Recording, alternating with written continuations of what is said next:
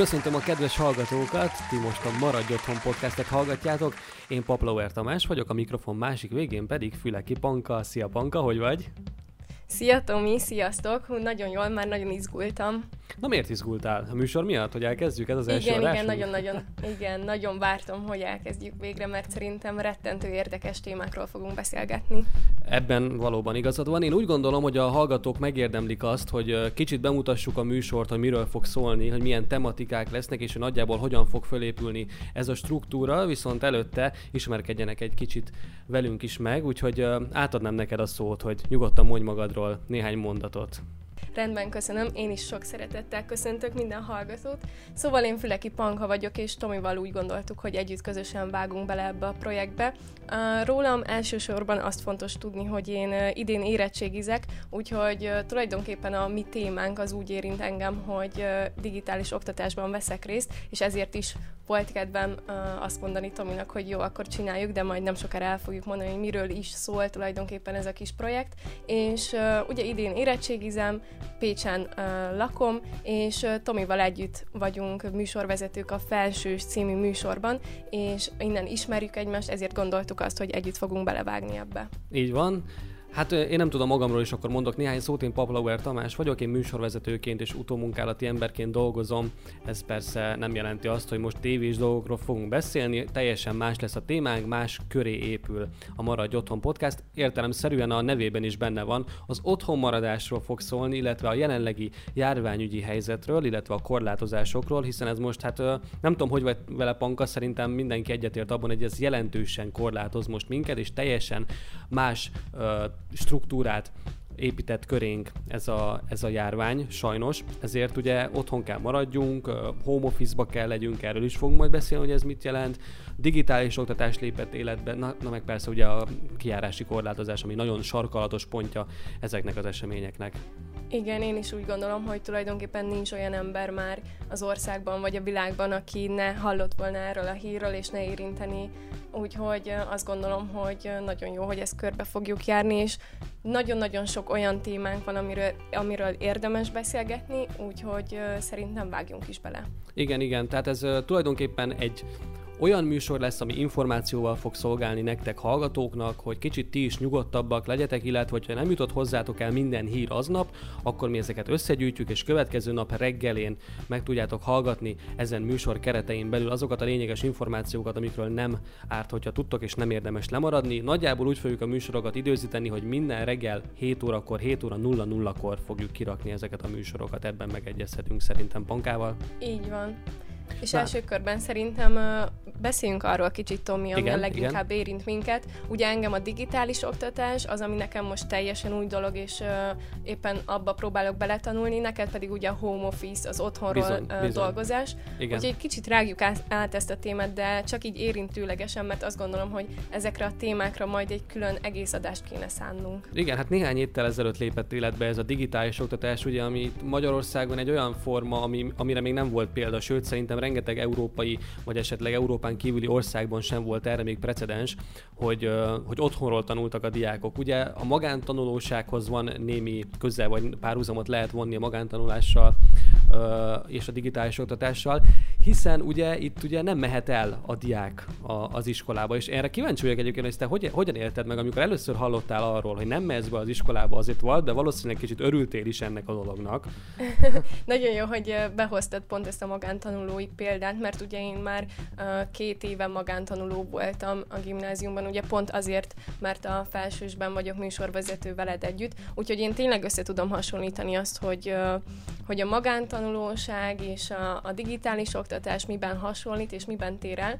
Az utolsó fél évben igaz, hogy már én is bejártam a tanórákra, ugye az érettségi miatt, de egyébként tényleg valóban beismerem, hogy nagyon-nagyon örültem ennek a digitális oktatásnak, mert számomra sokkal hasznosabb, és azt érzem magamon, hogy sokkal hm, hogy is mondjam, sokkal több mindent tudok megtanulni itthon egyedül, mert megfogok egy könyvet, akár hogyha igen, történelemkönyvről beszélünk, vagy bármilyen, amit ki tudok magamnak jegyzetelni, illetve... Igen, de azért mégis, most bocsánat, hogy szabadba vágok, de hogy azért csak. itt az fontos megjegyezni, hogy itt azért tehát a tanárok azok nem véletlenül vannak, a tanári jelenlét, meg az iskolának a védelmező falai, vagy hogy is mondjam, amiből csak árad a tudás, tehát nem véletlenül van kitalálva ez az igen, intézményrendszer, úgyhogy azért elég nagy átszerveződést igényelt szerintem, ez nem csak a magánemberek életében, hanem hogy alapvetően az oktatást át kellett szervezni. Én most arról tudok, hogy van egy olyan rendszer, hogy, hogy videó cseten keresztül ilyen videóhívásban tartanak órákat a tanárok, és beül a gyerek, az általános iskolás vagy gimnazista gyerek a számítógép elé, és akkor a webkamerán keresztül részt vesz az órán, órán, és ugyanúgy van jelentés, ugyanúgy van szám, számonkérés és számadás, mint hogy ott lennének az iskolában. De most én arra, arra lennék igazából kíváncsi, hogy most egy érettségi előtt álló lány hogyan tud mondjuk felelni történelemből, vagy matematikából egy Zoom programon, vagy egy Kréta rendszeren keresztül. Tehát ezt hogyan lehet megcsinálni? Mm. Igen, éppen ezt akartam egyébként mondani, hogy összehasonlítva a magántanulósággal pont ez az, amiben a leginkább eltér, hogy hiába itthon vagyok, kapok ugyanúgy oktatást, tehát ugyanúgy a tanárokkal tudunk ugye beszélni, akár videóhívásban, vagy írásos formában, viszont magántanulóként nem tartanak külön órákat, hogy felkészítsenek, úgyhogy ebből a szempontból szerintem jobb a digitális oktatás, mint a, mint a magántanulói státusz.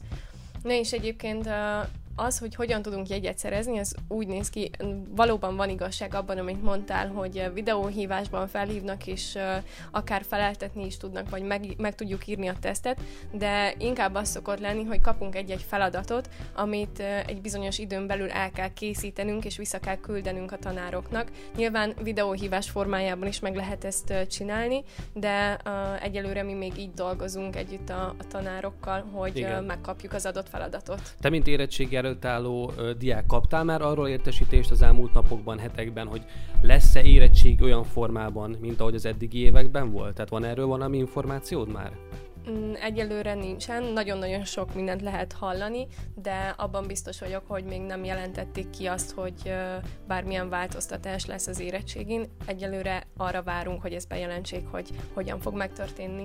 Hát reméljük, hogy minden a legjobb legjobb ütemben fog továbbra is menni, és nem lesz ekkora nagy hátrány ebből egyik diáknak sem. Térjünk át egy kicsit akkor erre a home office témára, mert igen, akkor igen. szerintem én erről tudnék igazából, igazából beszélni.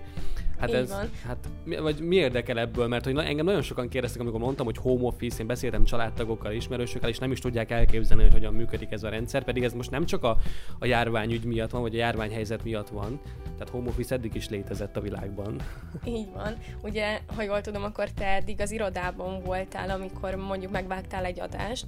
Jól mondom? Igen, igen. Hát én ugye utómunkában dolgozom, a munkaidőm nagy részét, ha nem műsort vezetek heti kétszer, akkor ugye én egy irodában, egy iroda falai között uh-huh. töltöm, egy számítógép előtt ülve. Na most ebből következik, hogyha az embernek otthon is van számítógépe, és valahogy az, a céges hálózatot el tudja érni, vagy mondjuk külső eszközökön, Winchestereken elhozza magának az anyagokat, akkor értelemszerűen tud otthonról dolgozni. Lehet, hogy lassabb lesz a számítógéppel, mint a, bent egy céges drága számítógép, de hogy ugyanúgy tudja végezni a munkát, ugyanolyan ütemben le tudja adni a tőle elvárt dolgokat, úgyhogy a home office ilyen esetekben megoldható. Én is ezt csinálom egyébként, és most zavartalanul működik, le is kopogom, és nagyon remélem, hogy nem lesz, nem lesz semmi probléma ezzel. Viszont azt is hozzá kell tenni, hogy ki, tehát, hogy megvan mondva az a kormány által, tanácsolva van, inkább így mondom zárójelben, hogy maradjanak otthon, és próbálja mindenki otthonról végezni a munkáját. Na de nézd, nézd meg egy benzinkutast, vagy egy, vagy egy, vagy egy pénztárost, vagy akkor, akkor egy orvost, és akkor maradjunk ezeknél az alapvető témáknál. Ők nem tudnak otthonról dolgozni. Egy benzinkutas nem tudja otthonról feltankolni a, a, a kocsit, hogyha beáll oda esetleg a vendég. Tehát, hogy itt azért vannak emberek, akiknél Igen. a home office egyáltalán nem működhet, úgyhogy mi irodai dolgozók, idézőjelben mondom, hálásak lehetünk, hogy, hogy ilyen munkánk van, hogy otthonról is el tudjuk végezni. De hát értelemszerűen igen, mondd csak. Gondolom annyi nehézség van benne, hogy hogyha otthonról dolgozol, akkor magadnak kell beosztanod az idődet, ami viszont szerintem nem mindig sikerül az embereknek. Igen. Nem tudom, te hogy vagy vele. Itt arra kell figyelni egyébként, hogy mondok most egy nagyon-nagyon kulcsfontosságú dolgot. Hogyha home office-ban van az ember, akkor az azt jelenti, hogy egész nap 0-24-ben a munkahelyén van.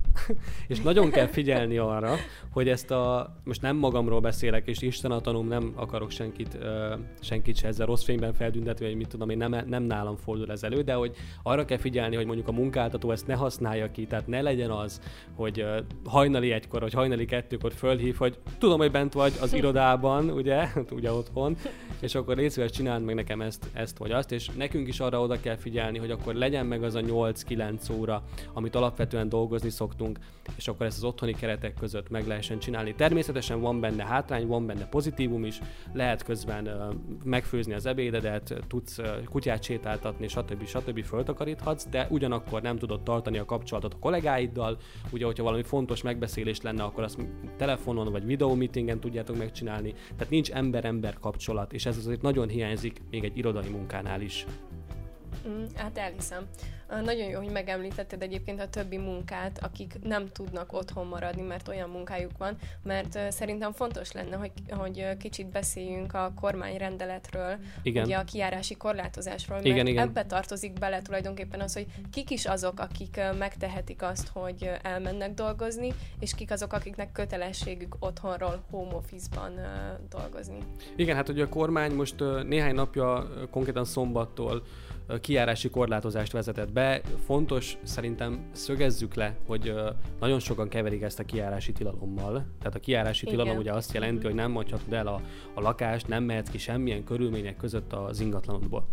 Viszont a kiárási korlátozás azért több pontban taglalja nekünk, hogy alapos indokkal el lehet hagyni az ingatlant, és alapos indoknak számít például a munkavégzés is, de ugyanúgy a, nem is tudom, most akkor ki lehet emelni pár dolgot, hogy, hogy az egészségügyi ellátás és szolgáltatás igénybevétele, tehát elmehetsz orvoshoz, elmehetsz gyógyszertárról megvenni a fejfájás csillapítót, hogyha rosszul vagy, meg ilyesmi sporttevékenységeket is folytathatsz, tehát hogy elmehetsz sétálni esetleg, idősek elmehetnek sétálni, nem lesz ezzel semmi probléma, ezeket meg lehet csinálni. Én úgy érzem inkább, hogy meg tudjuk fogalmazni érthetően az emberek számára zanzásítva. Úgy kéne ezt megfogalmazni, hogy a az egészségünket ö, nem veszélyeztető, illetve az, eszi, ö, az egészségünket veszélyeztető, nem feltétlenül szükséges szórakozási lehetőségeket például el kell engednünk. Tehát ezt úgy értem, hogy délután, munka után nem lehet beülni valahova sörözni a haverunkkal. Tehát, hogy ö, ez a, ez a fontos, és ezt kell megjegyezni, hogy az olyan dolgok, amiket mondjuk mi csak hobbi szinten, vagy egy kis lazítás, vagy szórakozás szintjén nagyobb társaságban, vagy kisebb társaságban, de azért közel egymáshoz megcsináltunk egy zárt térben, ezt most nem tehetjük meg. De ugyanúgy elmehetünk dohányboltba, fodrászhoz, tehát hogy elmehetünk Persze. templomba, meg ilyesmi. Most itt van előttem egyébként a kormányrendelet, és innen ki is emelném azt, ami kulcsfontosságú, mert több ilyen dolog is van. Igen. És amit te is mondtál, hogy lehetőség szerint kell ezekre a dolgokra figyelni. Bizony, és egyből bizony. az első pont ugye az, hogy másfél méter távolságot kell tartani az emberektől lehetőség szerint. Szerintem ez egy nagyon érdekes dolog, mert hiába sokszor meg akarjuk tartani ezt a másfél méteres távolságot, de nem sikerül. És vannak azért olyan dolgok, amikre tényleg fontos lenne odafigyelni, de egyszerűen nem lehet a hétköznapokban, hogyha például az ember elmegy bevásárolni, és uh, sétálgat a sorok között, akkor nem feltétlenül tud megtartani ekkora távolságot. Hát Úgyhogy ugye ez a, ez, nagyon fontos. Igen, és ez a tömegközlekedésre is vonatkozik. Tehát, hogy én még azóta nem közlekedtem busszal, de azért viszonylag sűrűn szoktam busszal közlekedni, de kíváncsi vagyok arra, hogy egy buszon az ember hogy, hogy tartja a másfél méteres távolságot távolságot. Amikor egymás mellett vannak az ülések, és mondjuk egy reggeli busszal egy nagyobb városban azért tehát tömbbe van, tehát ezt nem nagyon lehet persze, megoldani, de persze, egyébként persze. erre a hatóságok, ha minden igaz figyelnek, én még nem láttam erre példát, tehát én nem találkoztam még ilyen dolgokkal, de erre figyelnek. Viszont nagyon fontos dolog, és, és nagyon szeretném, hogy ebbe a mai adásban még beleférjen, a 9 és 12 óra közötti vásárlás. Ö, ugye az idősek korlátozása. Uh-huh. Tudsz te erről valamit, vagy tudod, hogy nagyjából ez, ez mit akar? Igen, kicsit közben visszacsatolnék oda, hogy mondtad, hogy nem láttál még olyat, hogy ellenőriztek volna. Igen. Pont tegnap mentem el bevásárolni, és ugye ez, amit mondtál, hogy lett ez a korlátozás, hogy ki mikor mehet be a bevásárlóközpontokban. Délután mentem bevásárolni, és volt ott egy konkrét ellenőr, aki azt ellenőrizte, hogy te bemehetsz a boltba vagy sem, mert ugye azt hiszem úgy szól, most megkeresem közben, de azt hiszem valahogy úgy szól ez a, ez a pontja a rendeletnek, hogy délelőtt az idősebbek mehetnek bevásárolni 9 órától 12 óráig. Igen, igen, meg, igen, meg is van. Igen, igen. 65. életévét betöltött személy 9 és 12 óra között, és délután pedig a fiatalok mehetnek bevásárolni, és itt személy szerint láttam azt, hogy ellenőrizve van, aminek én nagyon-nagyon örülök. De ez hogy, ez hogy működik? Tehát, hogy ezt te személyesen látod, én még ezzel nem találkoztam. Tehát akkor most meséljük már el a hallgatóknak, akik még ugyanúgy nem találkoztak ezzel a helyzettel. Tehát uh-huh. a bejárati ajtóban a személyigazolványokat ellenőrzi mondjuk a, az üzletbiztonsági őre, vagy egy rendőr, vagy hogy működik ez?